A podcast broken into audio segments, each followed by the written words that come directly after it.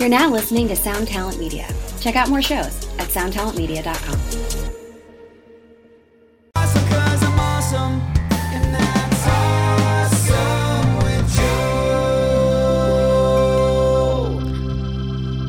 What is up, everyone? Welcome to episode 32 of That's Awesome Pod. I am Joe, I'm your host, and we are in March already. It has been almost a year since we started this podcast. We're coming up on a year, and we've done a lot of interviews, a lot of cool stuff, so I'm excited for that. Uh, we are going to try to plan some cool stuff uh, for our one year anniversary. Um, more on that later. Um, this week, let's see. Last week we were off. I have been incredibly busy uh, doing a lot of different things, writing a lot. New Ice 9 stuff is coming along very quickly now. Um, I'm really excited for you guys to start hearing that. Um, there's been a lot of talk in the industry about touring coming back and when that's going to happen. I got to be honest, I am starting to feel more optimistic about it than I have been in the past, but I'm still not going to get my hopes up for anything. Still looking at personally, I think next year, but I'm, I, I, I guess, uh, I'm hopeful for being wrong and it's looking better and better, I guess. But who knows? I don't want to get my hopes up too much. So, lots of talking about tour packages being put together, who's going to tour with who. So, that's been kind of fun to watch and uh, actually even hear from a lot of bands that are interested in coming out with us too, which is always exciting and fun. Um, I have been working with uh, someone who was on the podcast as a very minor guest, as kind of like a group that we had had in the past. Uh, his name is Ken Mundo. His artist name is just Mundo. And we're working on his album right now. So I'm really excited for that. We'll have him on the podcast uh, probably closer when the music is done. Um, but yeah, you'll be hearing about me working with him over the next couple months on and off. We're kind of taking it slow and it's coming along great. Really excited for people to hear it. Um, but for this week, this was a, a really, really fun interview for me. Uh, just because we we've been buddies and we spent so much time on the road together. But we had Tuck from Fit for a King and uh, Off Road Minivan on. Um, like I said before, we've spent a good amount of time together. We have uh, a good relationship. We're definitely really dumb and stupid and laugh a lot. So this is a uh, definitely like a fun one for me. I hope it's fun for you guys. But what was great about this too was I've said this before about the podcast is it's kind of an excuse to sit down with someone and you know in in kind of a quote unquote more formal setting and be able to ask the questions that probably wouldn't come up in normal conversations. So I learned a lot about you know how he got into music, what he was uh, into as far as music goes, uh, his move to Texas to join Fit for a King, how off road minivan became a thing, um, all that kind of stuff. So really, really great. I love Tuck. We could probably do like 10 episodes and never get bored. Um, and I think we realized that halfway through because this was this was definitely a longer interview. So I won't keep you too much longer. Um, so yeah, let's send it over to Tuck.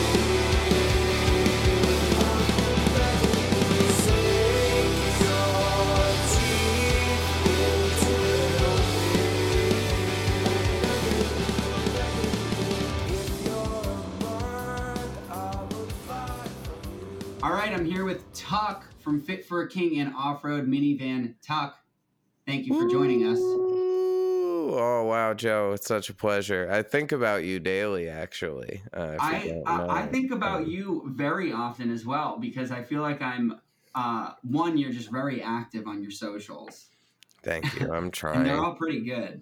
Um, and two, I keep tabs on your podcast as well, obviously, because I think we launched within like two weeks of each other. We did. You're my podcast brother. It's great. Yeah, Um, yeah. And it's been really cool that we both started doing the sound talent thing together and everything. Yeah. And it's it's a lot of fun. Like doing the podcasting has definitely been um like my my fun activity, my solace, like through this whole time period because it's helped me to stay um you know active and talking to people when i'm you know usually a pretty social guy i think when you know when we tour together or whatever like i'm pretty social dude but during this time period man i don't see anybody i've been fucking locked up but Yeah. it's all right like i've gotten used to it and shit um Yeah, I'm I'm in a very uh, I'm in a good routine right now, like just scheduling, just because I'm so used to not seeing anyone. You know what I mean? You'd actually be proud of me. I have a uh, a personal trainer, and I've been working out every morning, which is something I've never done. no shit how do you like it Well, I hate working out, but yeah I'm like really powering through it to hopefully get to a place where I start to enjoy it. I think you will. At it's the hardest at first, and it was for me too. Like even, you know, I took the first six months off during COVID because one, you know, all the gyms are shut down, and two, I'm not motivated enough to do it at home. Like I can't get myself going at that. Like I said, I'm fucking Yeah. raging pothead. Like I'm not gonna do that. See, So I can't do it unless someone is telling me to keep going. See, yeah, like I I prefer working out with a friend and I used to like once or twice a week just drive like an hour hour and a half to go work out with my buddy and then I'd, you know, be fine doing the rest on my own. But Mhm. now that the gyms are open, I'm just so happy to have it open where I have my routine that I have to get through and I know I have to like I'm just keeping track of my weights and everything and trying to get bigger and more stronger. But building back from that time period of 6 months off has been really hard. I was weak Yeah, as fuck when I like just started. Yeah. Starting fresh. Yeah, for real. Like I, you know, I lost weight. I got weak. I like just my joints hurt. I just wasn't in good shape. But now I'm feeling pretty good again. I'm getting close to like where I was. And then, you know, we've still got another, I'd say at least seven months Yeah. before we go back. But dude, when you go back to playing after you've done all this training, you're gonna fucking love it. It's the See, greatest was thing.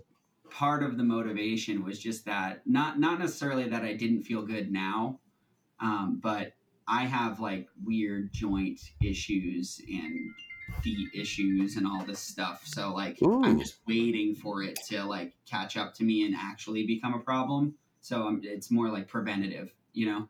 Interesting. See, I never hear anyone bring up feet. I actually have funny feet because I had my I had big bunions when I was uh, going into high school, and I had to have them removed. Yeah, I had both bunions cut off, and they cut into your bone that attaches to your big toe and straighten it out and put two screws in it. And uh, I did that to both my feet when I was like 14 years old because they were fucked Holy up. I couldn't get through like football practice and shit, so I had to do that. Um, and I never hear anyone bring up feet, but feet are sick. Maybe I'm gonna start doing foot porn if they don't let me do uh, play shows sometime soon. You know, I'll make an OnlyFans for my feet. Check out my I'm sure you scars. make money, dude. Um, Do you want to know how I got these scars?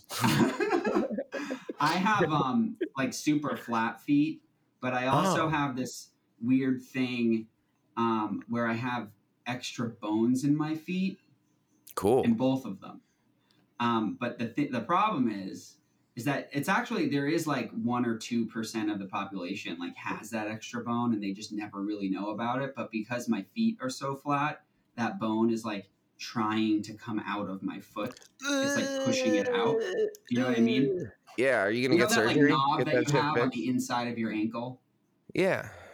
I have two of them. Oh, dude, the- no, that's so yeah. gross. I hate. I'm scared that I'm gonna break my ankles every day. I have, I have sprained the same ankle so many times, and I've fractured it like twice, and I'm just like, one of these days you're just gonna fucking snap. But when I go back to touring, I'm fucking suiting up, dude. I'm doing like dual ankle braces, dual knee braces underneath. Well, I the feel like you no one will be to the able to way see you move around. Well, yeah, You're and I'm just getting older. I'm getting a little like worried that I'm just doing unnecessary damage, and you know, if, but it'll be fun. I can't wait. Do you feel it after shows? Yeah. Oh yeah. Yeah. Like you know, it's more the next day, and that's why pretty much my whole day is dedicated to. I get up, I go to the gym, I eat, I do yoga, and then we have like sound check, and then I'll like stretch some more, hang out, rest for a little while, and then it's like time to play. But the essentially, I look at playing as my cardio. So I have like Mm. my weightlifting section of the day, I have my st- like stretching section of the day, and then I have my cardio section of the day.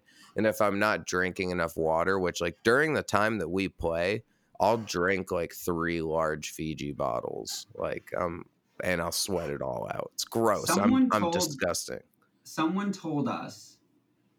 Oh wait, no, no, no. That's right. Yeah, someone told us on one of our tours that we were drinking too much water after we played, or something. Like we drank That's a lot of water during we play while we were playing, and then they said no, you need to like have like like, like even just half a Gatorade or something. Yeah, I could see how it could be um a bit I don't really care I about just- any of that stuff. to be honest. Yeah, I don't really know what difference it makes. I just know while I'm playing, I'm like, okay, I need water. I'm gonna vomit, like Right. you know. So I just do it. But like, I run around a lot and shit, so it's kind of Yeah. necessary. Um, for sure. but I Um, can't wait. We should probably talk about music at some point, though, huh? I guess so. It's been an interesting year for Fit for the Kings, and you're having fun writing behind closed doors and getting to do your own thing. Plus, the Nova Charisma shit, which is sick. You've had a busy there's time. a lot of things happening, and you put out an album. You put out two albums last year, didn't you? Yeah, I put out the Fit for a King record, and we and we put out the Off Road Minivan record in May. Yeah, busy. I, yeah, Um, it was pretty I cool. also I mean, didn't know you were in that band when we were touring together. Oh, yeah, that's my. Those are my friends from home, and that's my baby. Um, like it's. I mean, I knew the band, but I didn't know you were in the band. Oh, see, no one knows the band, eh, but that's really sweet of you to say. Like, that's so cool. no, I like, really feel did like, know the band. Yeah. The only I, I I really like Elder Brother. oh shit, yeah, Evan, our drummer, plays drums in Elder Right. Brother. That's how Yeah. I knew of it. No shit. Yeah. Yeah, that's uh, Evan's my best friend. Um, we met while he was in college at Bard, like I don't know, like ten years ago or something like that. Um, he's an Hmm. incredible drummer and pianist. He is mind blowing on the piano. You two would be peas in a pod. Um, That'd be fun. The kids just got chops. But uh, those are just two of the guys I was in my first band ever with when I was like 15 years old, What was it and called? um, it was called Annandale. Uh, Dude, that's it- so much better than every single first band name that we've had so far. It was a pretty good first band name. It's, yeah, that's not I- bad at all. yeah, the place where we all really met, at least Evan and I, and a lot of people hang out at is just there's this place there's Bard College in Red Hook, New York, and Bard is like one of the more expensive private art colleges in the U.S. And where it's located is its own little section of Red Hook called Annandale on Hudson, and it's just Okay. for fucking like bougie fucking rich yeah, kids sounds, and like Oh yeah, like Steve Buscemi's kid was going there, and um, like you know, you meet a girl and she's like, "Oh yeah, like oh my family has a private plane," and she's Mhm. driving a fucking Beamer or whatever. So what I did was I sold a lot of weed and I dated the girls, and it was sick. Um, because I grew up a mile down the street, so like when I first what, started, what area of New York is this in? Red Hook, New York. It's in the Hudson Valley. It's about 30 minutes from Poughkeepsie and Okay. like uh 45 to an hour from Albany, like right in Got it. between. Okay. And I it's didn't know you really from the pretty fun. Northeast either. Yeah, yeah. I'm you know, Hmm. born and raised in New York, and now I live in Brooklyn. Um, but yeah, it was Oh, cool as I, fuck, I man. always assumed you guys were all in Texas. I guess I don't know you that well. Well, now we're learning. you know, we're figuring these things out. I guess I when it comes granted- to tour, I you, when you're on tour, you skip that shit where it's like, all right, well, where are you from? Right, What, how old are you? doesn't What's your favorite color? Yeah, you're just like, "Mm, fuck us And up. also, we were, I think most of the time we were around each other, we were just stoned. Yeah, yeah. So- and Dan was there, and Yeah, we were having fun. the usual Yeah. crowd. Yeah, because I mean, honestly, and it sounds like such a pothead thing to say, but when you are doing a lot on tour and you're around a lot of people and you're trying to keep your day pretty busy and in between the working outs and actually doing things for your band there's lunch and dinner and you interact with people and sometimes the only way where you just have some quiet time is smoking a bowl with your friends you don't even have to say shit you're just chilling Nope. and it's great it's one of my favorite I love parts the about tour. post show. The post show smoke circle is like my oh, favorite Oh, yeah. part of the day. Let me put my sweats on i'll meet you outside it'll be perfect Yep, it's the best. all about it yeah All right. Well, let's dive into what we usually do on the show is kind of, mm, I guess, talk about your musical journey and how it Ooh. started, what got you into music. You already kind of told us a little bit about your first band and everything, but let's go back a little bit further. So, like, how did you get into it? What did you kind of start with? All that kind. What kind of music were you into? You know what I mean? Yeah, I mean, all right. So essentially, the way it all started was I had an uncle who one day at Thanksgiving he looked at me and my cousin Zach, who were very were two years apart, and he was like, "All right, uh, I got an extra guitar. Anybody want to learn how to play guitar?" I was like, "Sure, sounds great." So I started That's learning how to play guitar. At the time, I was listening to like Thursday and Thrice and stuff like that. My neighbor was playing guitar and he was listening to really cool bands. And my whole neighborhood was like starting to get into that shit. Mhm. So I, So the time you started playing guitar, you were already into like the post-hardcore underground music scene. I was listening to it already. I was like 14 years old. Um, Mhm. But so the way that I started listening to it essentially was just, you know, I had heard a couple bands and my neighbor was listening to anything from like those bands I just mentioned, primarily like NOFX was one of the early bands that we got into, AFI. Um, between the buried and me when they were first starting Yeah, like shit those like were all the that. Same, same ones as me. Yeah, Okay. and um, where they were really abrasive, but also very welcoming bands. Like Yeah, if you listen to Between the. Buried and Me, it was heavy, but it was so fun. Where it was like, Mhm. oh, this is. It wasn't as scary as getting into like a band I saw them play with, like the Red Chord. Right. So- I lo- I did love the Red Chord actually. Red Chord was sick fucking yeah, band. I was Um, very very into the Red Chord. yeah. and So it, they were from like actually one of them grew up in the town I was from. I think. oh no shit. Where are they from? Where are you from? Um, You're New Hampshire or some shit? called no, I, I'm right outside of Boston. Oh, okay.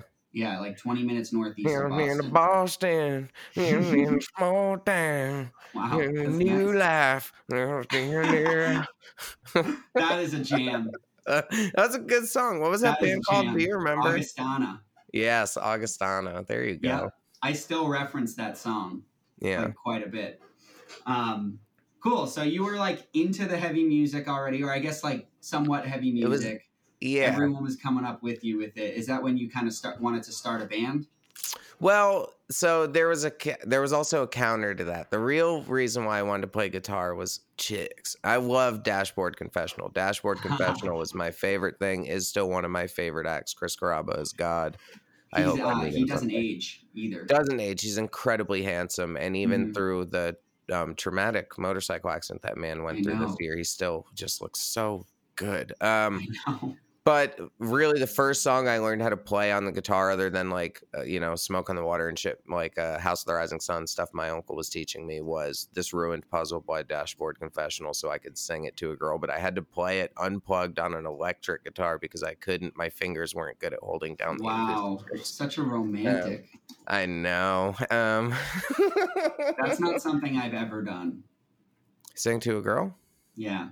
Oh yeah, that was like I was definitely that cheese ball that it's like, all right, it's like 1.30, everyone's like pretty drunk, like it's starting to chill out. Oh, where's the acoustic guitar? Like, you know, I I love to I I always loved playing songs that people like to sing along to, and that is some a lot of people hate that guy at the party, and thankfully, Oh no, we I'm did not- that kind of stuff, but I've never done like a one-on-one. Like, let me play this song for you. Yeah, yeah, I've done it a few times. I'm too scared. But you know, I just, you know, I think when you don't have a lot of tricks in your bag, you gotta like do what you can. And sometimes, like, you know, you're like, man, my hair's not looking too good today, but like, shit, I did like learn that real good City and Colour song. Like, yeah. Do you know I got falsetto, bitch? yeah. All right. So two motivations. One was someone just asking you if you wanted to play Yeah. guitar, and the other was girls. and that's kind of how I got in all my bands. Um, you know, I went to a local show, met uh, my friend Miles, who's one of the guitar players in Off Road Minivan, and Dave, who is the bass player. They were in Annandale, and they played a show. I thought it was really cool. I was a little bit older than them. I'm two years older than them. We all start hanging out, and they asked if I wanted to come jam, and I came and jammed, and I was playing guitar. But then they were like, well, "Why don't you just be the singer?" And I was like, I mean, if you want me to, sure, cool, sounds good. So I started screamoing in the band. I'm lead screamo, throwing the mic around my neck and shit, pretending I'm Shane Told. So not cool. playing guitar anymore. You're just straight up vocalist. No, I'm not that good at guitar overall. like I'm yeah, I like I can write I think I'm an okay songwriter. I think I come up with some cool ideas, but I don't have the technical skill to really hold it down. I think I'm I think I do well if it's just me and an acoustic guitar in a room and people Okay. are quiet. I think Yeah. I do that. Um Mhm. I can't it- play leads for shit. no, no, no, no, no, no, just rhythm. Yeah, Yeah. just just rhythm over here. Um, But I never want to play guitar ever. Anyway. why would you? It doesn't even. I don't even really ever want after Ice Nine, I guess, to be in a band with a, with guitars. Right? Yeah, I, I, mean, kind of hate them. Nova kind of has guitars. Yeah, we definitely have. Like Sergio is an amazing guitarist. Uh, Yeah. but that's not you know that's not my project either. You know that's Donnie and Sergio's thing. Yeah, Um, but that is a really fun one just because I get to play keys again. Yeah, that band's really good. They're Thanks, both dude. great, super talented, Yeah. Super talented dudes. Yeah, I fell Um, into all my shit, man. The only the thing after that, I played in that band.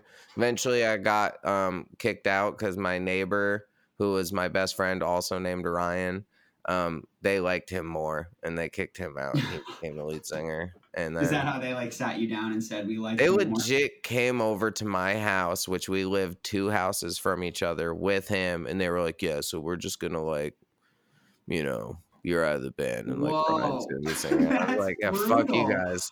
Yeah, fucking stupid ass kids. Um, but it's okay. I hold grudges like a motherfucker, and someday when I have money again, I'll tell a therapist about it. But um. Yeah, it's um it's so awkward. Like so awkward. I legit can picture it like it was yesterday. Dean, what did you say? I I was just like, "Oh, okay." I closed the door. God. You know, it's just brutal, like that was dude. really mean. Um but it was reason, good though because that band failed you know and that's what's Oh. most important is every band that i've not been a part of after i've either gotten kicked out or like we yeah i every time like if they continued on i got kicked out but all of those bands failed and that's all that matters joe is It's their all- failure i want you to fail i want you to do poorly i don't i don't want you to succeed without me and that's been great for me like i watched one band one band I got kicked out of, like they got signed, you know, and then they were like gonna go on tour. I could, I'll just tell the story. They got signed to Mediaskare Records, and they were like gonna go on Oh. tour and all the shit. They went on tour, and like it was just a really rough routing, and they blew all this money. And then Mediaskare was like a bunch of fucking thugs, and their record never even. They're like the one band on Mediaskare. Their record never even got out. It was fully recorded. Cameron Mizell did it and everything. It sounded good and it just didn't even come out because they were just like th- being pains in the asses and uh, being I don't know I don't know how you say pains in the asses but plural or pain in the ass whatever fuck it they were annoying like pains in and uh, they all fought and then the record never came out the music video never came out and they failed and it was awesome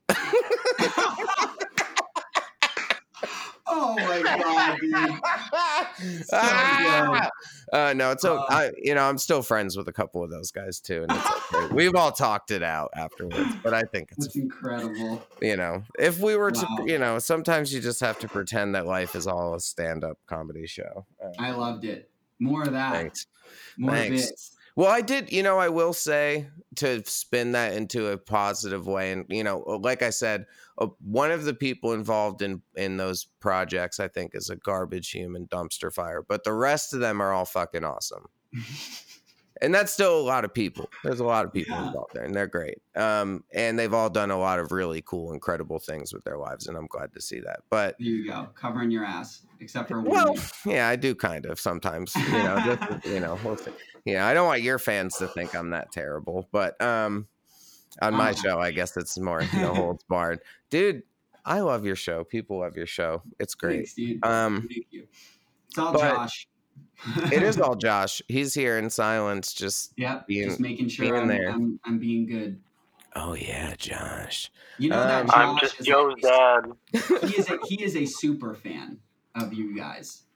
Of this of the Fit for the Kings. Of, of Yeah. Fit King. He's like a massive super fan. Oh no shit. Yeah, Yeah, we a little put bit. breakdowns and stuff. It's pretty cool. I mean, we Yeah. peaked at at Creation Destructions, but What was um, the show you went to, Josh? I think it was like was it the last one?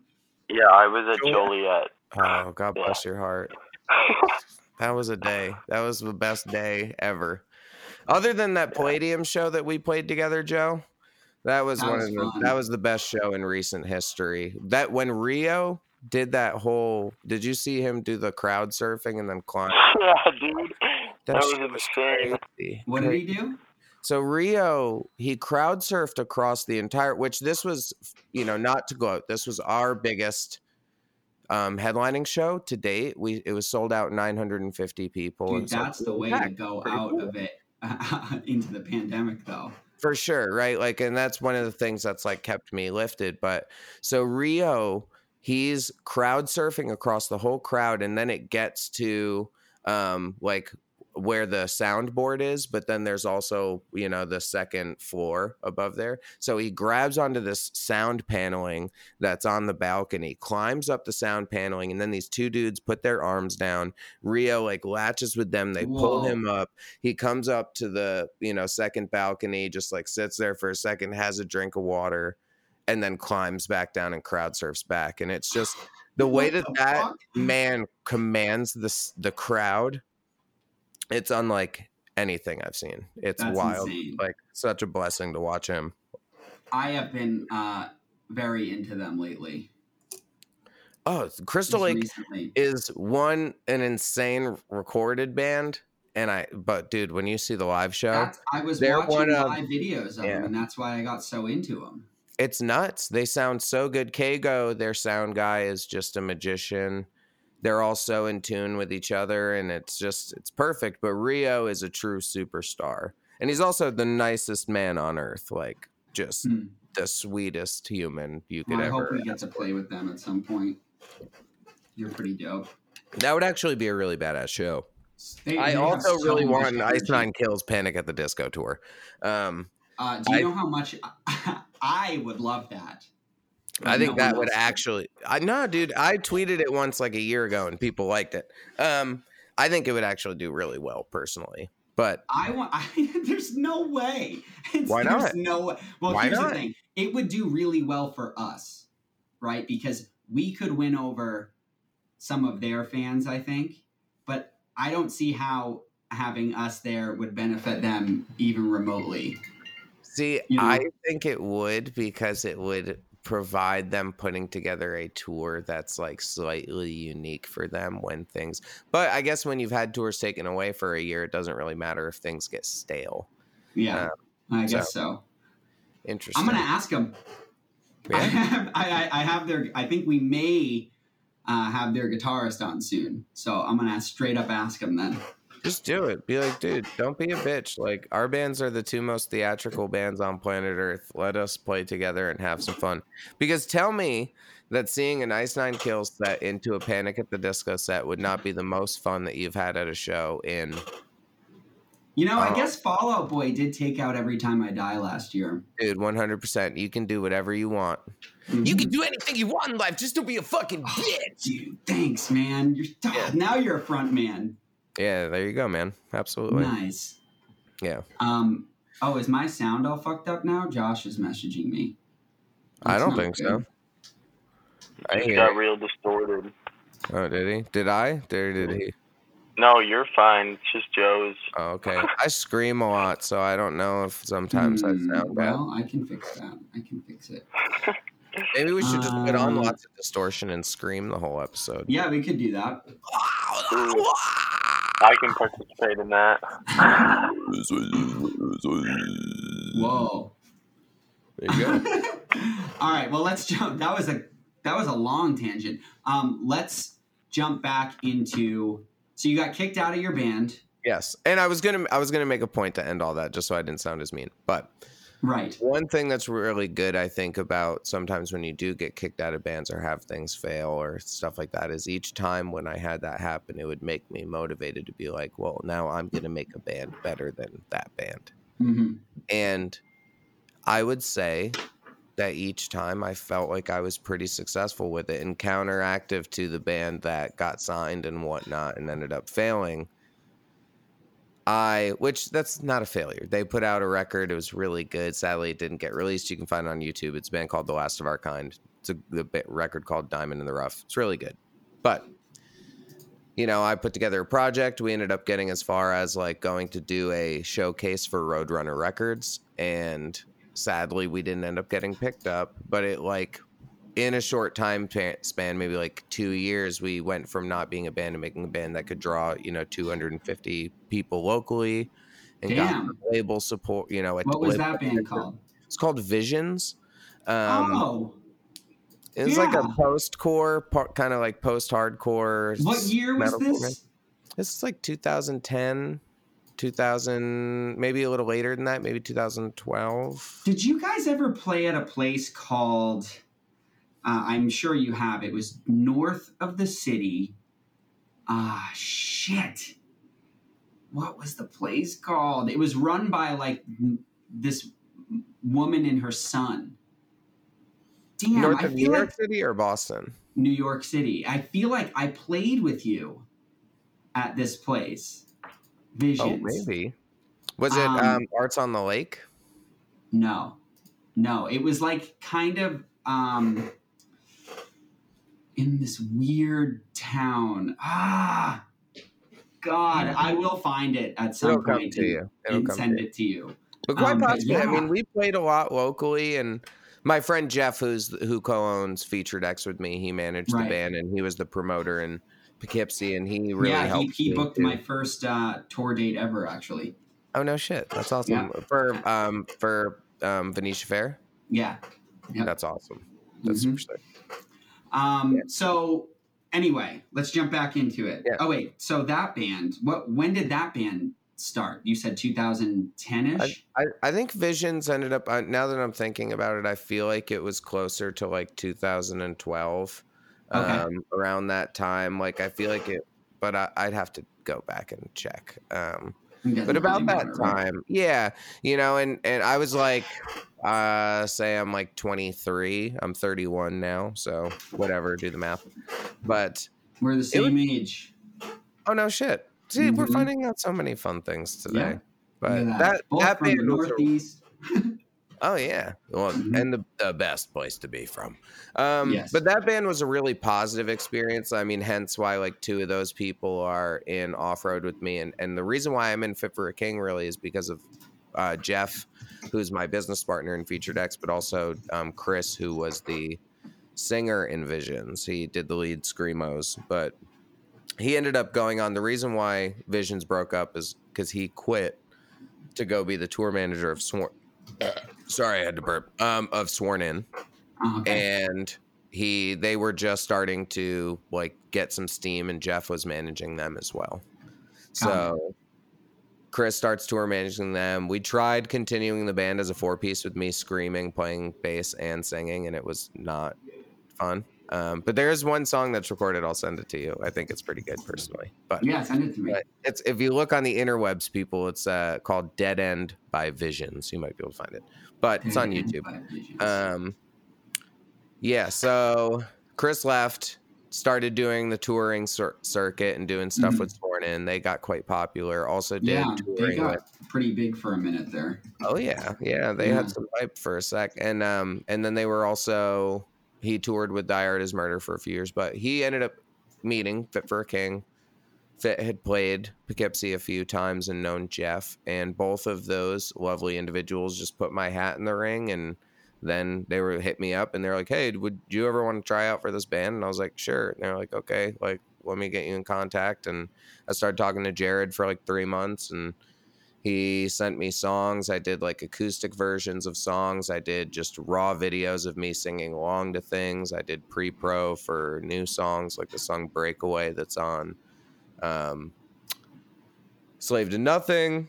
And then this one song I had written with a friend of mine, Max, previously. It's called Selfish Eyes. It's on Slave to Nothing. He really liked that, and the rest of the guys liked it. So they called me and asked me to come try out and do a little run with them. Nice. What year was that? This was in 2014. So you were you how how what was the state of Fit for a King at that point? Fit had put out Creation Destruction.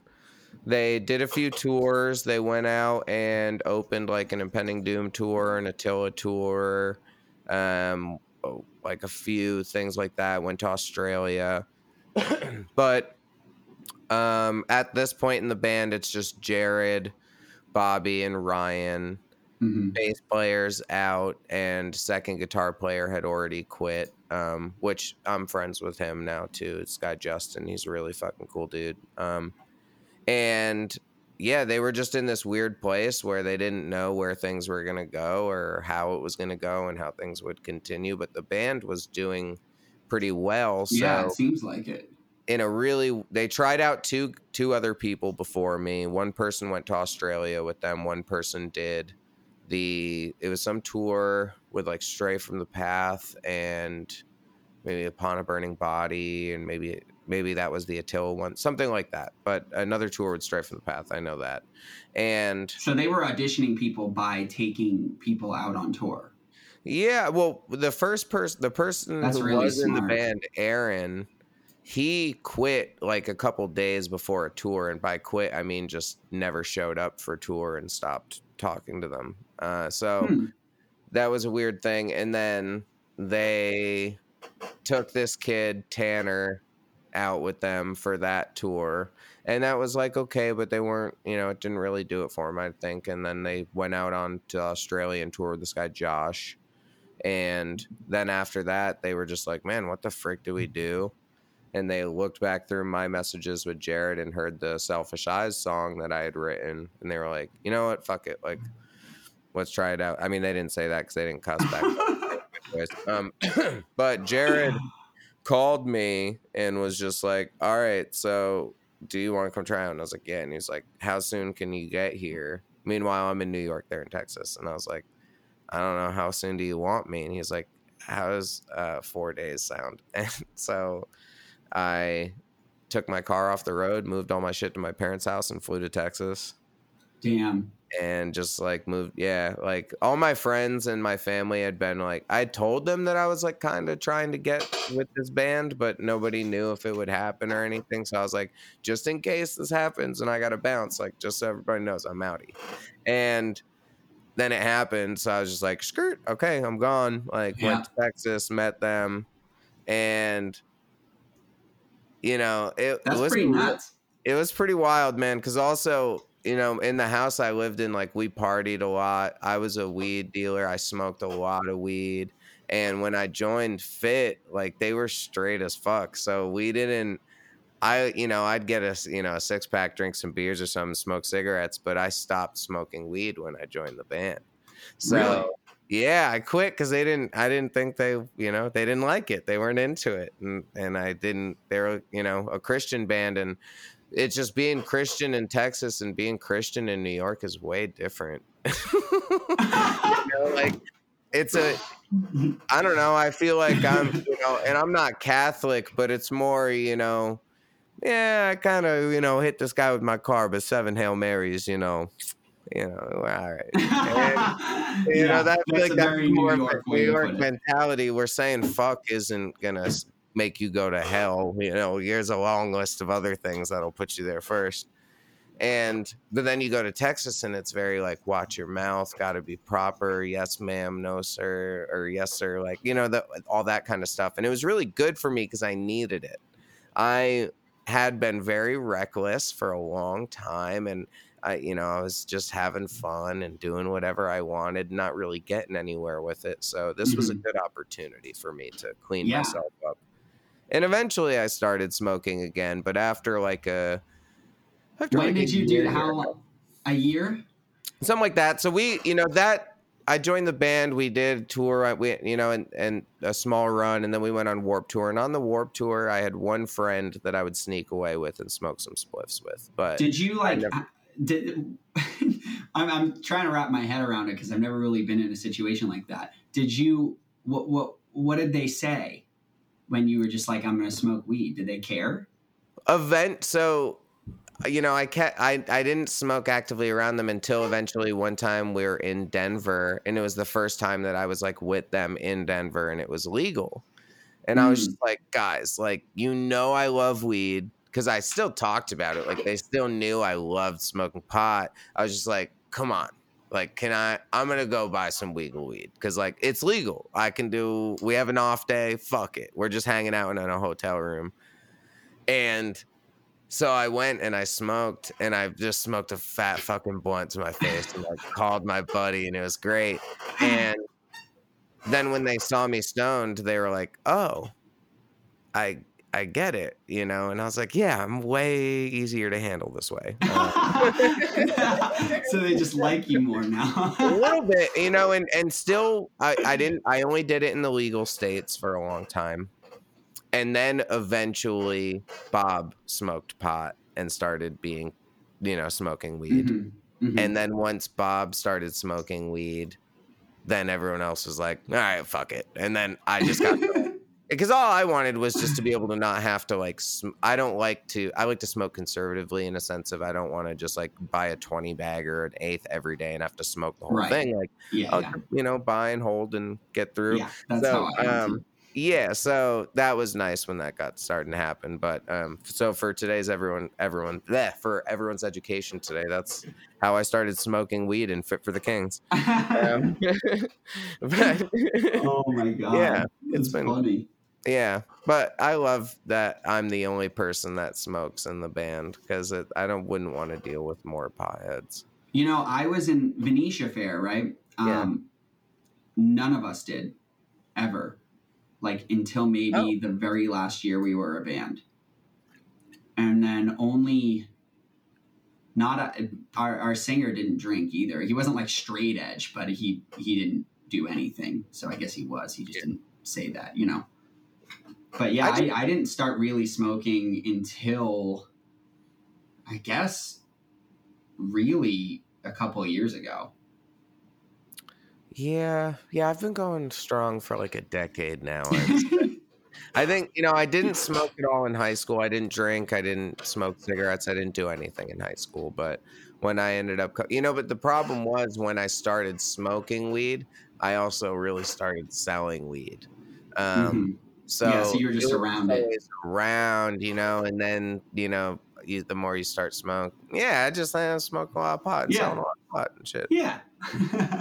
But yeah. But I, can't, right. I don't really drink. I'm not, it, like I'll have, you know, I'll have a drink here and there, you know, on the weekends and get some ciders or something. But I rarely I don't really now. do it anymore. I don't really. Yeah, it's not good. Uh, I I can't do it on tour because I'm always tired and my body hurts and like being dehydrated. The last thing you should do is drink alcohol and just wake up with a fucking Charlie horse in the middle of the night. It sounds awful. Yeah, that sounds bad.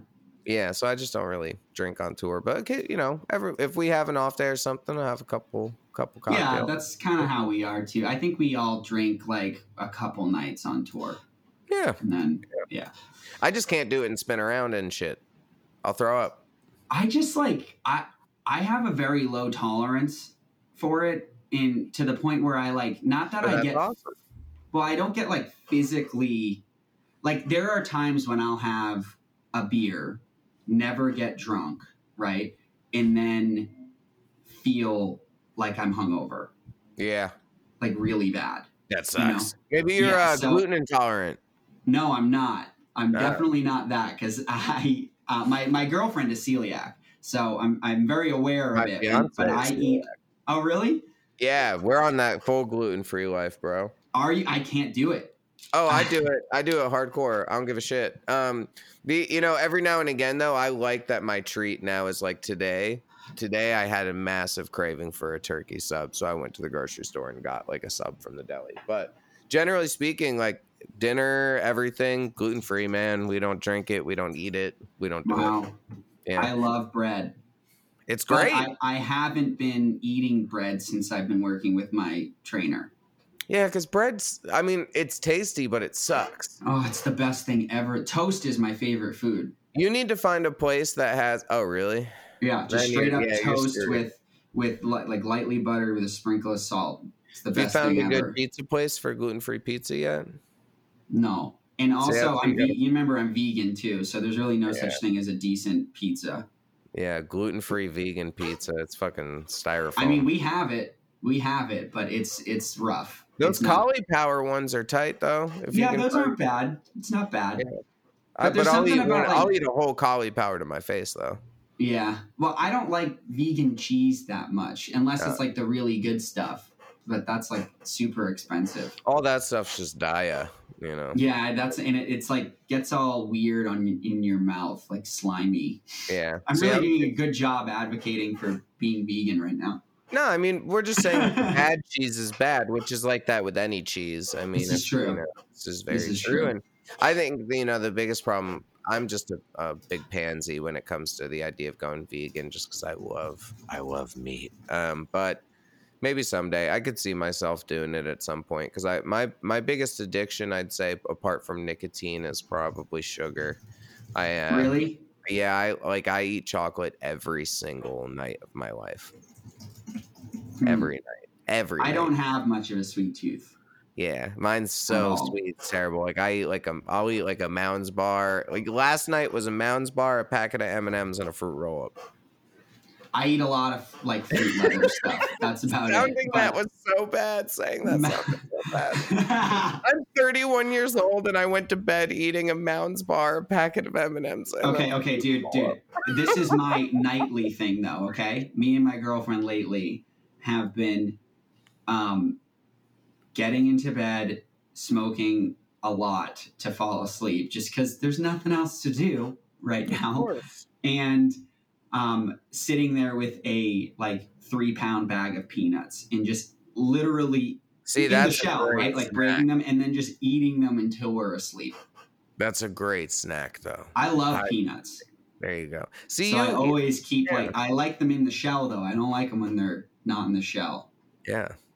No, that's she likes to eat. Uh, my fiance likes to eat nuts. Um, that's a good sound bite. Um, there you go. Yeah. So and uh, popcorn. Those are her snacks. Yeah. Apparently, um, popcorn isn't great for celiac though. Oh, But I don't know. That my my girlfriend definitely has reactions to it. no shit. Let's talk about um, other um, eating habits of our significant others. Yeah. she eats whatever I fucking cook. Yeah. No, I just because I'm home all the time, I do a lot of the cooking, and yeah, me too. you know, I'm. It's I not. Like cooking. it's the the kitchen is not very far away from my work desk uh, so you know i just get done the grocery store is literally a block away and then i just cook and i That's like cooking convenient. it's, it's I love relaxing cooking. and it makes me happy so Yeah. um yeah if you uh, go and follow the fit for a king patreon you can watch the hustle crow cooking show Whoa! I want to watch that. i'll send it to you That Um, sounds awesome. Yeah. we we were making a Patreon and I was like, well, I can do podcast stuff for it. And Kirby was like, dude, why don't you do a cooking show? Like everyone on our documentary stuff for the album, they always see that you cook while we're in the studio because I'm kind of band mom, I guess. Uh, Okay. so I do all, I do the whole band and cruise laundry. I kind of knew that from the start, though. Like you I just like have it. that energy. it makes me happy. I Yeah. um I like doing it because other I don't want to see everyone be frustrated. I don't want to see everyone like end up running out of draws and then be like, "Oh man, I need to get laundry done." It's like if I'm wow, gonna do, do, it, laundry I'll do too. I'll do the whole band and crew. That's bold. But it's better to do it at once than to do it separate. Oh, And- I hate sorting through and finding my. See, I don't mind. shit, I know everyone's underwear, everyone's socks. I know Dude. everyone's clothes. I want to join your band just started- for this. they started, but well, they were smart. They started buying different underwears and socks. Yeah, that I mean, way I'll get a whole new wardrobe if I never have to wash any of it on mm-hmm. tour. They all have like specific stuff, so it's pretty easy to know who's is Wow. whose. And it just, it's you know, you have like uh, you go through a couple warp tours without a laundry, and then you start Oh. playing. You know, you just eventually you're like, man, if there's one thing I need to do regularly, like once a week, I'll I'll do the laundry. And You know, Uh, as, as as far as I know, um, I have a Warp Tour record for wearing the same shirt the most consecutive days. wow, it must have been so smelly. It I like, think Joe just wants you to wash his leather pants. oh god, gosh. dude, those are the- What? you know, the, the Chevy has to wash our costumes all the time, No. Yeah. and that's got to be the worst job ever. Well, especially because of the paint and everything that you guys are the dye, like the fake blood and all that shit too. That's yeah, like- but also that I'm wearing fake leather pants. Like, do you Ugh. know what it's like inside those pants when I'm playing? it's got to be really gross. Yeah, Yeah, it's awful. Yeah. See, that's really like some bad. people. Luckily, you know, luckily, like Ryan, he just doesn't smell at all. Like it's not. Our crew isn't that gross, and I think that's why. It's one of those things that in my head, I'm like, okay, if I do this more often, people will be less gross. Like if you clean up the bandwagon frequently and everyone knows that you're going to clean it and you're going to keep it clean they're more likely to keep it clean it's the same Mhm. way with That's something I like- do do.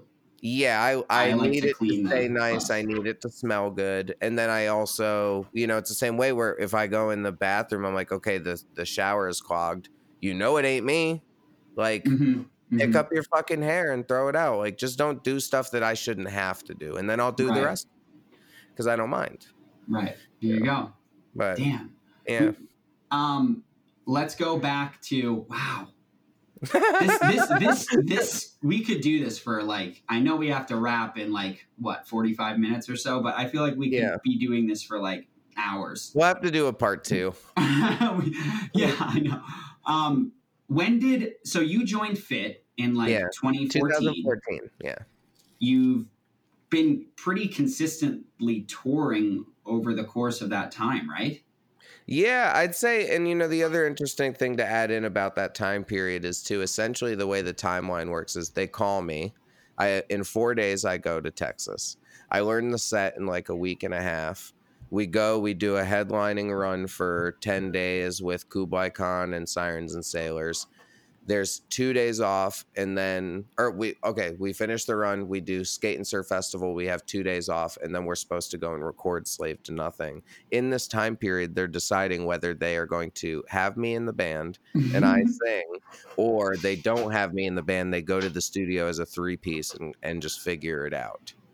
So, which would so have you're just kind of on the edge this whole time. yeah, I had no idea. So, you know, like right before the at like one of the last dates of the run is in Albany, New York, and they before our quote unquote encore, they told me that I was in the band in front of my friends and family, and it was very sweet. Oh, Um, that's sick. Yeah, they've always been very thoughtful, like loving people. They're the I mean, nice. yeah, you guys are like the nicest group of people I think I've ever met on a tour. Thank you. I th- I would like to say You we're one of really the are. most normal bands. I'd like to think of it that way, where we're Yeah. just we're just people out playing breakdowns. Um, and yeah, so it's just been a really go go go the whole time because it was just okay. You're in the band. Okay, we're gonna chill for two days at your parents' house because it's only three hours from Will's, and then so they just met my family right out of the gate, and then that Mhm. helped them too to I think be like, okay, well maybe this guy has had a wild, you know, last couple of years, but he's very honest about it, and his parents are really normal and cool. So okay, let's let's try this, you know, and. Yeah. So we went, we made Slave to Nothing. and then you know after that i think the next tour was warp tour 2014 for half the year or half the summer and just yeah we've toured relentlessly we Yeah. we hit it, hit it really hard because that slave to nothing cycle was difficult we were making $250 a night you know we were Mhm. two of five on an abr tour or like around you know just not getting billed very high not getting paid a lot you're not really sure if the band's gonna be solidified and like be a band that draws but i think at that time period we all kind of got into sync with each other and that's when Mhm. the band started to do better um, I think that's the those times are when you when you can really figure out if the if you're with the right group of people. Yeah, and I just appreciated how honest they were from the get go, where they never left me, you know, other than making the record, they really let me, Slave to Nothing, I got to write a lot. And I think that was a good and bad thing where I didn't get what was going on. I was still listening to Saosin self titled. Like, I didn't know Okay, what yeah. scene music was doing at that I time I still don't. um yeah it's a weird thing to keep up with and i think it's been helpful for me because i never truly cared that much i'm still more invested in stuff from my quote unquote era Mhm. but um I honestly I, I don't listen to heavy music really. Yeah I, oh i do daily for sure Yeah, I really Um, don't. Like I, I listen the heavy music I like is usually just uh bands of people that I know. yeah i think i'm at the stage where i've been on the hunt i think because of featured x also i mean one uh, me and ryan have always tried to keep up because we want our tours to be cool Yeah, and we want yeah. people to go you know to I, we see, want that's to have something I did know. Like yeah I was a booking agent for Artery. Like oh no shit Yeah, um, back 2014 to 2017. So I can tell you the names of bands and how much they can they're worth in that time frame and how much they can draw, but I had no idea what they sounded like. No shit. Yeah, Yeah. I for me I think I'm always chasing the high, so I want I want to find a band before other people. I want them to have their first tour be with Fit for a King. I want yeah, the first that is US a cool thing. Yeah, I want Alpha Wolf's first US tour to be with Fit for a King. I want certain stuff like that where it's like yeah, we we knew this was going to smash and it smashed. And I think Yeah. that's a cool thing, but there aren't as many bands giving me that high these days where like one really good example is this band called Brand of Sacrifice from Canada and Okay. I just think they're the coolest most original heavy band I've heard in a minute and I think I'm they're gonna going have to have check it a out. great career but it's yeah it's a dime a dozen these days it's just not something that happens a lot and when you're sitting and going through applications for like for instance featured x has had i think about a thousand applications now for people wanting to join the site and i've listened to most of them Damn. and it's just not uh it's hard to find something that makes me feel special not to say any of these bands are bad or good right.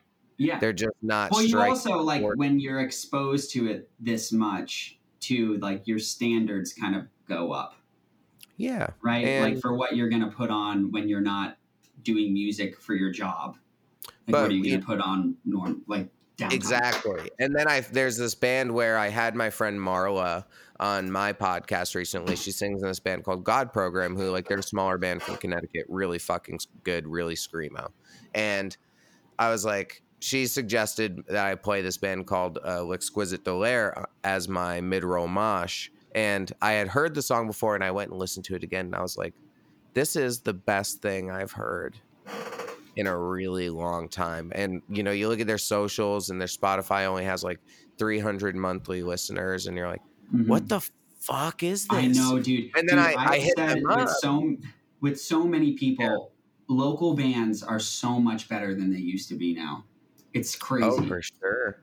And this band, they're very young, like they're all in their early 20s. Like they they've only put out two songs. They haven't really done much, but I just was so enamored with the way they sounded. Where now uh, me and Jeff are managing their band because it was just like you're you've got the hard part down. You're you've got something original here. You Yeah. are the the only band other than Static Dress and If I Die First that I've heard where it's like you're putting me in a time warp back to the early 2000s. That's sick. Yeah, But I love it's, that. oh, it's phenomenal. So, you know, I Oh, just want to check it out.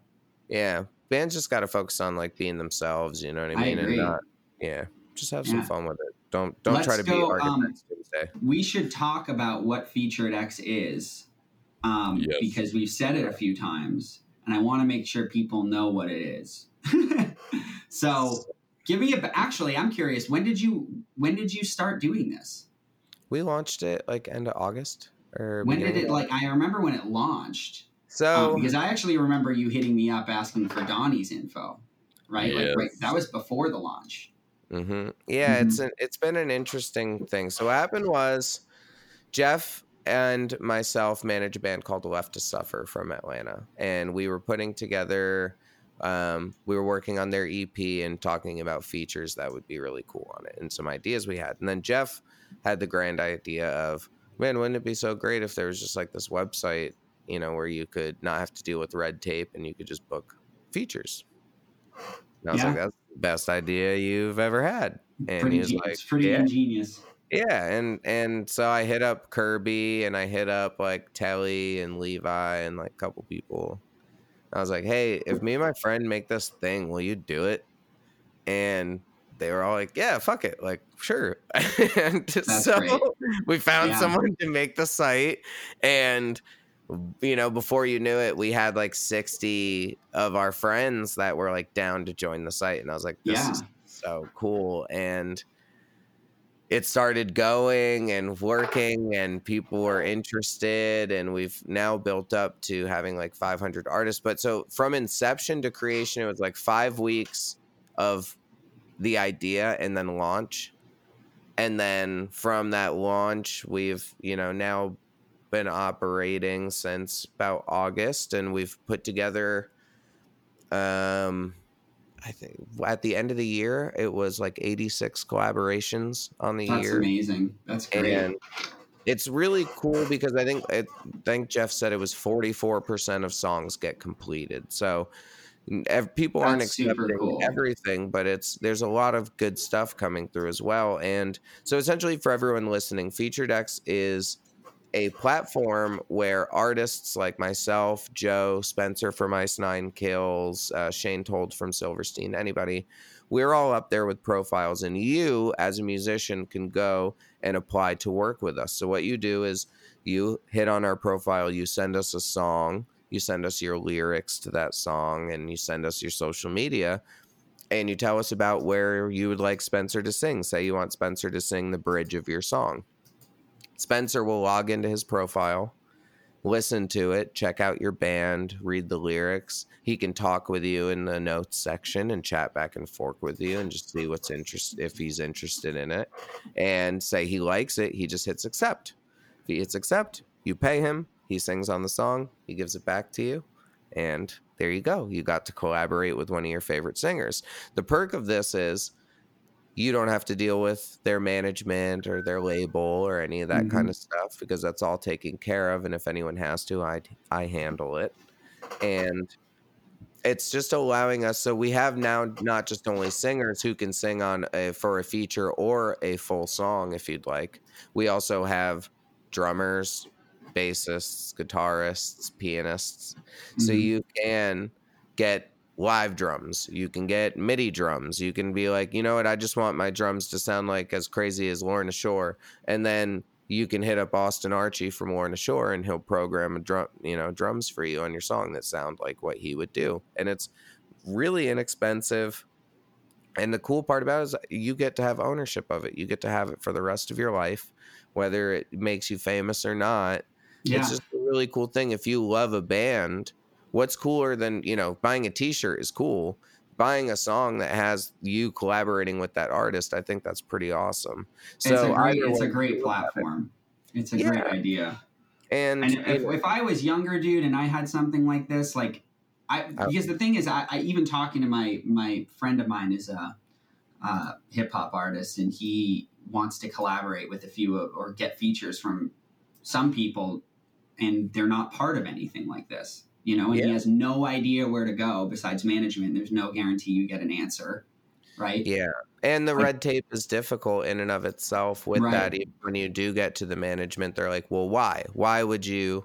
Right. Why would I do this? And the reason why it worked for us in this scene is because this website has nothing to do at the end of the day with like luckily we got a lot of blessings from management and labels and stuff like that but the reality was we're all poor we're all about to struggle through a year where we can't go out and tour and make the money that we're used to how are we going to make money because Mhm. you own all my songs i'm not going to get royalties this year i'm not going to be able to get through this without going and getting a job but i like i can't even get a job right now because the Right. world's in a pandemic so Right.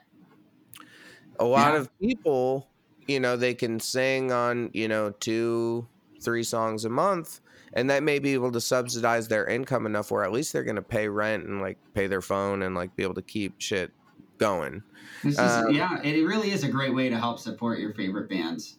yeah And, and, there's like so many people to choose from now too. It's it's great. Yeah, there's a lot of choices. I mean, and and it's people from all over the planet, anywhere from you know here in Brooklyn to South Africa, and we're trying to just get everyone that we think is cool within the community to be able to be a part of it. And I understand that some of the like really big superstars, it's going to be difficult to get them to do it.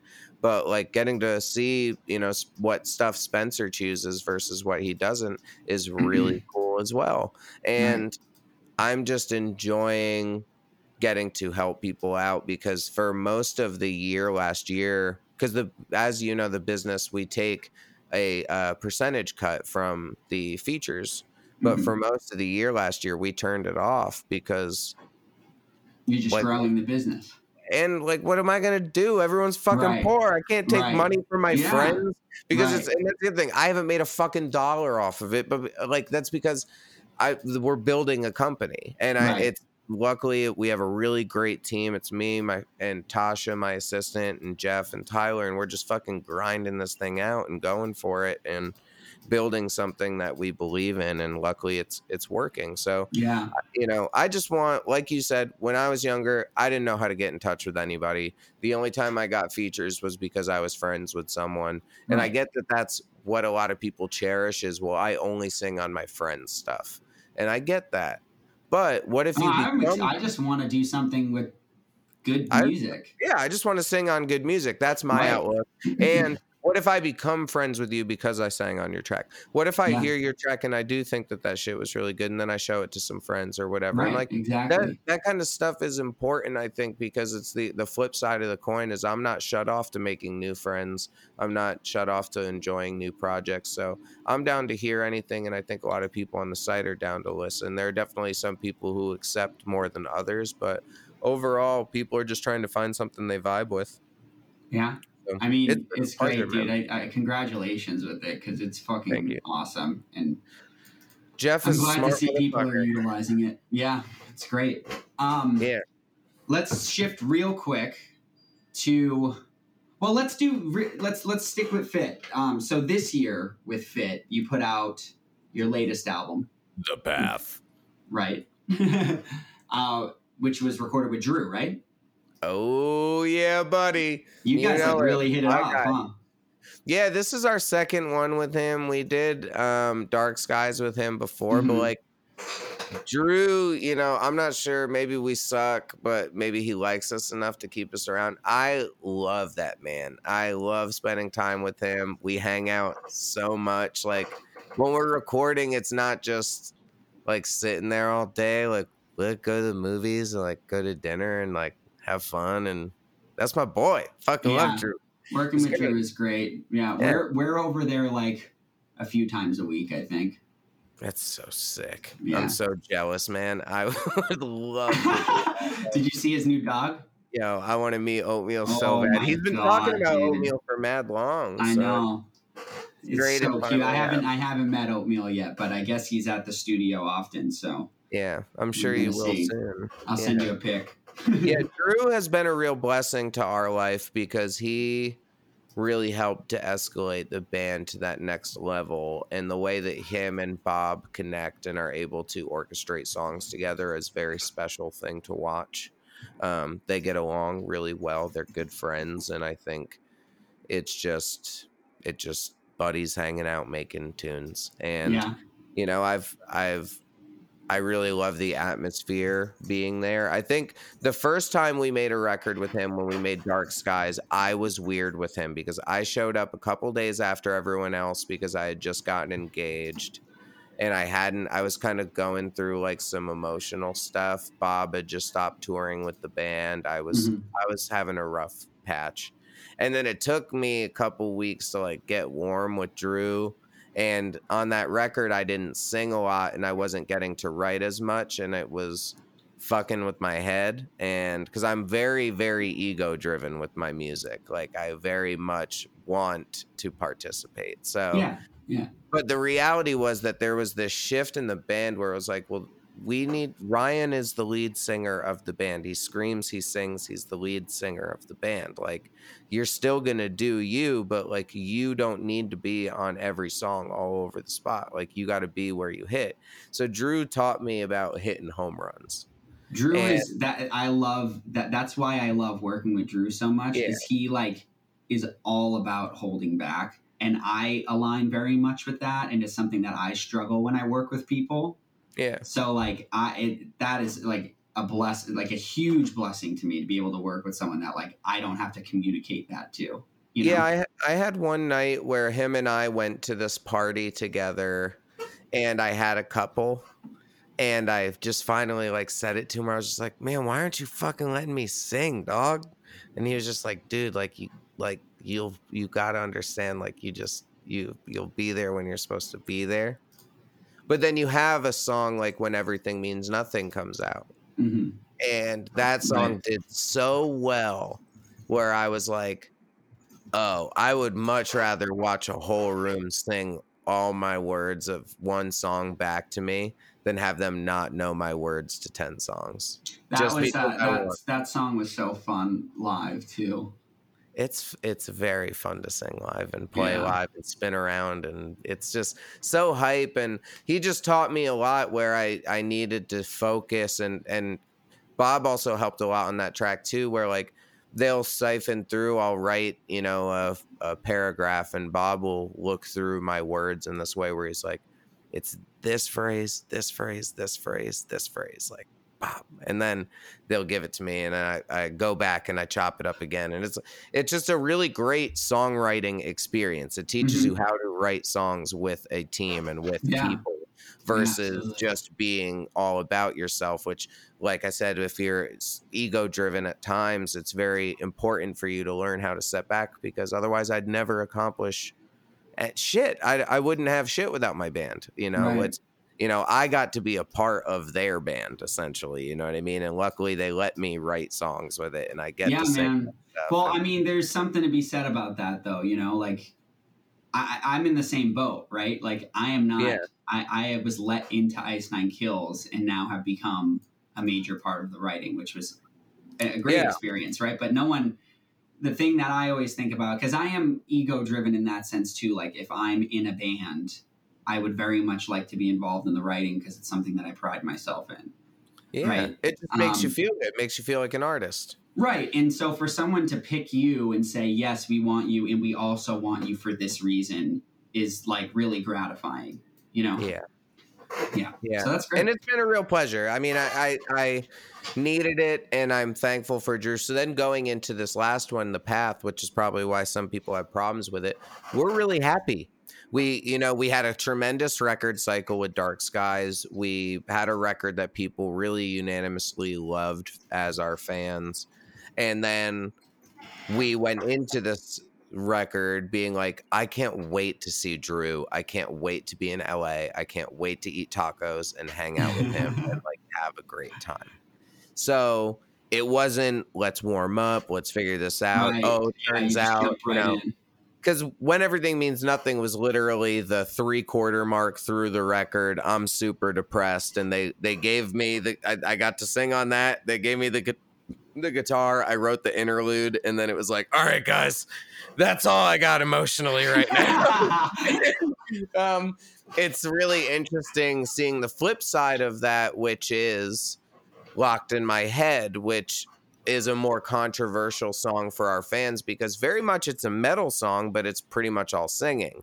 Right. And instead of me being sad, I was, you know, sitting and and on a couch and and I was in a good mood and I'm playing acoustic guitar and everyone had kind of left the house for a little while and then they came back and I was like, "Hey, Papa Ryan, like, do you like this?" And then I sang, you know, my idea of the chorus, which the lyrics were a little different, and then we all sat down and wrote a song together. And this was on one of the weekends when Drew wasn't there, yeah. and that was also a really positive, awesome experience to just do do it as a team and have fun Oh writing man, it. oh, I'm Drew. missing And- writing camp so much just- right now. yeah, it's so fun and uplifting, and that's why that song came out that way. And like for people that listen to interviews with me, if they hear me reference like certain songs more than others, it's because I don't write a lot. It's just sometimes you write something that people really like, and for me, I don't write 50 songs and then we choose 10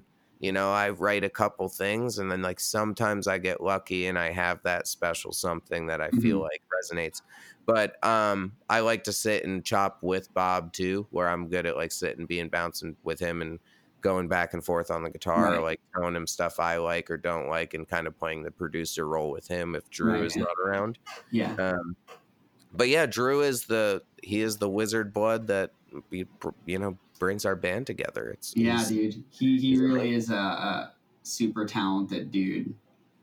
He's yeah, a great asset And he everyone that works with him. All the time. He's always getting better. He's always having fun, and that's the thing is like now that he does finally have the dog, I can't wait to see him next time because I feel like that's another fun thing that's added to his life that'll Right. you know somehow spark the juices of creativity. Um, Yeah, for sure. But, well, yeah. listen, let's go to give me your we when did I want to go to off-road minivan too. yeah, let's do it. When did off-road minivan kind of become a thing? Off-road minivan started about i'd like to say four years ago we just had our three-year anniversary of announcing our tooth and nail signing and that was pretty close to like i would say four years we've been a band Okay. um it was essentially just me and Melvin, the guitar player who also was in my old band Visions, and Evan, we got together one day just to jam. We wrote this song called Spiral Gaze. And then, like, and pretty much in that one practice, just fleshed out the whole thing. And then Melvin recorded it, and we made a, a demo of it.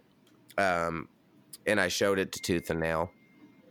And then Tooth and Nail was like, oh, it's really cool. Um, what do you want to do? And I was like, it'd be cool to like put out an EP and like make a music video. And they're like, okay, sure. And I was like, all right. So I guess I'm doing another band. And then um, like we wrote a couple more songs, played a show, and then we made this EP and and just started trying to play. I think you know we've played maybe like 60 shows total, done two short tours. Okay. And I was gonna ask if you band tours. Yeah, we've done like two short full band tours that were only, you know, by tour they're, you know, seven days long, you know, Mhm. 10 days long, nothing crazy. And then we did one run that was an acoustic run where I played guitar and sang, Miles played guitar and sang, and then Evan played piano. Um, oh, cool. but we don't get to play that often because of the fit schedule. So it's Mm. a little hard. Yeah. Um, yeah. yeah. That's challenging because you guys are real busy.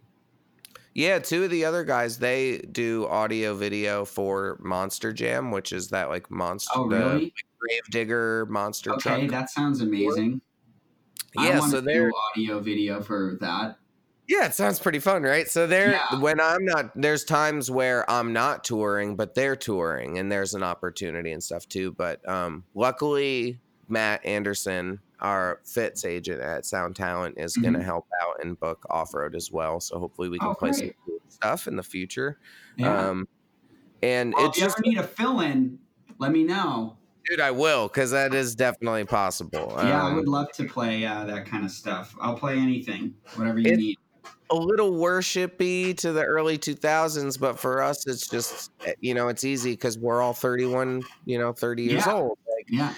So it's just this is what I like. This is how I when I play a guitar at home. That's just the kind of shit I write. Or when you know Melvin's writing his songs, his songs just sound like these.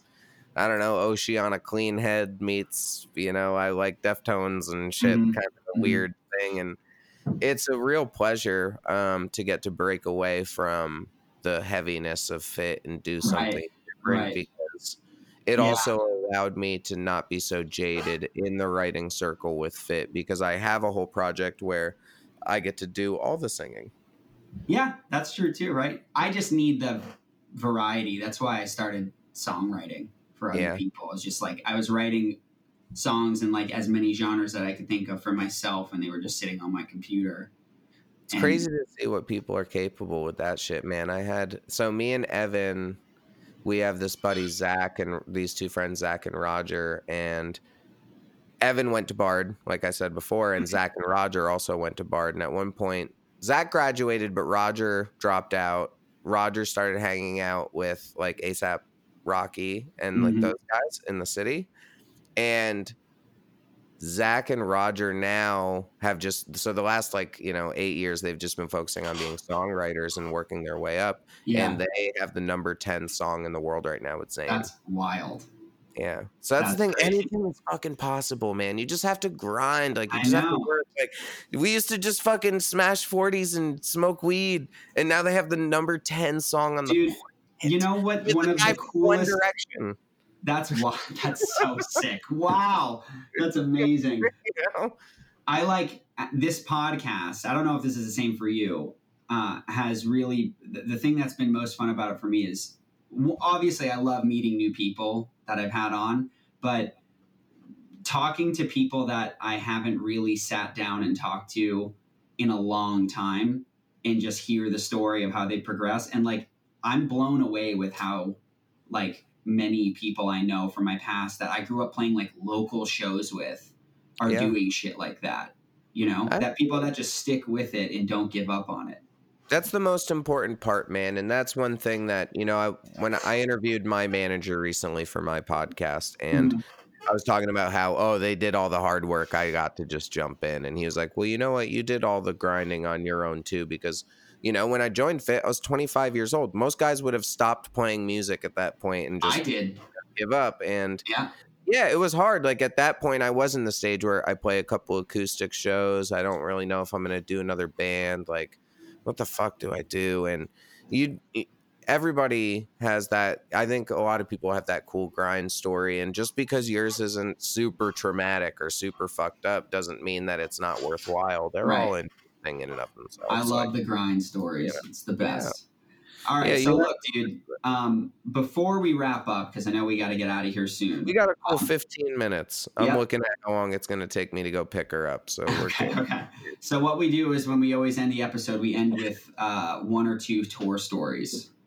Uh, Oh. Anything is on the table, and I know you know that because of what you've already told us about your old bands and everything. And you've actually already told us some pretty good ones. So Cool. um, Yeah, I don't mean I to pressure you into thinking of one on the spot. No, I can think of two. I can do one for each band off the spot that are pretty good. Um, all right, let's do it.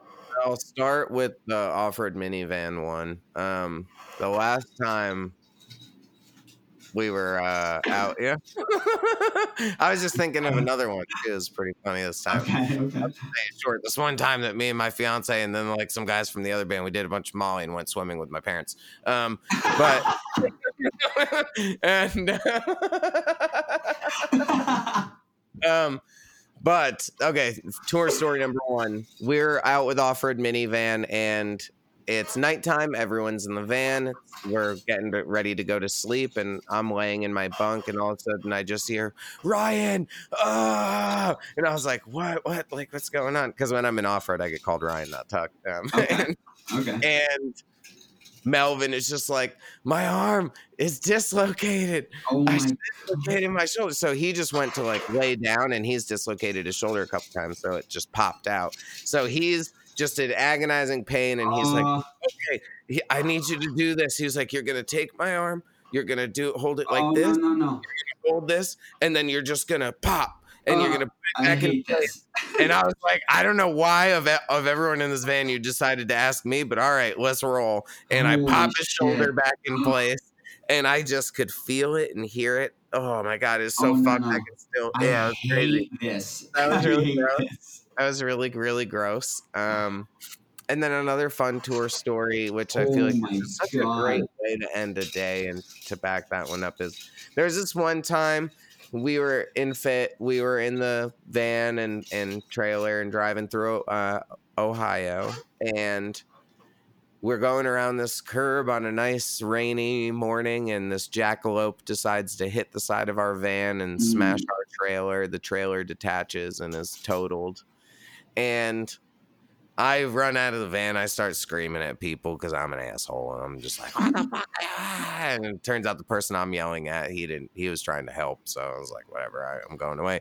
And then, you know, we make sure everyone's okay, but then nature calls, and then me and Kirby are like, "I got to shit," Oh, and God, we're in the middle of nowhere you know there's there's people's houses but i can't just be like hey by the way i just got in this accident out front like can i take a shit and you know obviously i could have found a more eloquent way to do it but we we didn't really feel comfortable so kirby had the bright idea we're just like we're gonna woods it and Yeah. uh, so me and kirby sneak off into the woods and you know we kind of poop next to this guy's driveway kind of um like you know like Uh-huh. hidden enough but you know not super hidden and uh then we had to get a u-haul go buy a new trailer and somehow still get to a show in west virginia Jesus. all All for a for show in huntington west virginia Oh my um, god. That's pretty yeah. good. I have Yeah. uh, many, many, many shit stories. pooping is is something that happens when you're Pooping outside is it's just very liberating. yeah I really So- enjoy it. Oh, dude, I don't mind it at all. And that's the other thing is like if I have to poop in a bag or I got to poop outside or whatever, like I've just gotten to the point where I'm not going to like hold it and scramble I and sweat. pooped out- like, outside "Oh, on no, our tour." Yeah. Oh no way. yeah. Where'd you poop? And, and it wasn't because for a good reason. It was just it was really cold, and I didn't want to walk all the way to the venue. oh no way. That's awesome. yeah, and I didn't. I couldn't make it, so I just like did it outside. Have you ever had to bag it on the bus? No, Where- I have never oh, had to do it on the bus. Yeah, I've had to bag it on the bus. Like you wake up at 4 a.m. and you're like, oh my god, something is wrong. Oh like my! I yeah, I hope I don't have to do that one day. Really Yeah, hope that's- don't. But you know, you just put a nice bag in the toilet, you know, line the whole seat, you know, so all you have to do is close it up at the end. You put you got your It's a dump in good there. tip. It's a good tip. Yeah, absolutely. Um, we had our, our, our guitar player at the time in, in Venetia Fair took a shit out of our moving van on 95. Whoa. Yeah. In a in a moving van? Yep. We were, and it was Did like, it spray it was all like over a- the van? no, and it was like at like 9 p.m. So it wasn't late enough that there was no, it was very trafficy. And Did it like were you going ass- fast I didn't, yeah, we were on the highway. And wow.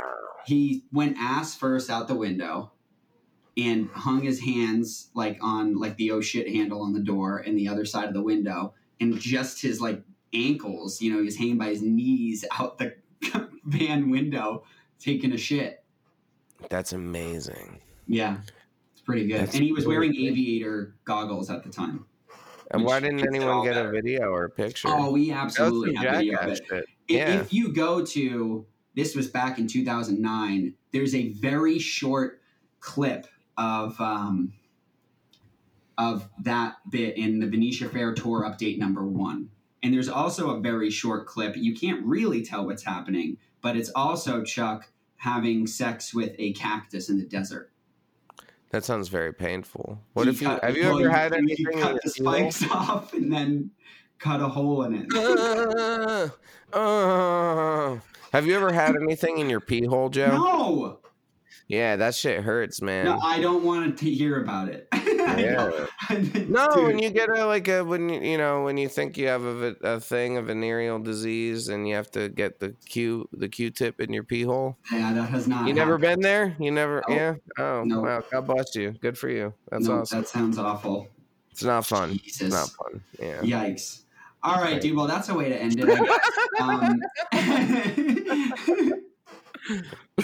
uh, this is this is really fun. Um, Dude, I think we talked about a lot of nothing, but we're buddies, so it's it That's doesn't okay. matter. That's all know? that matters. That's Yeah. awesome.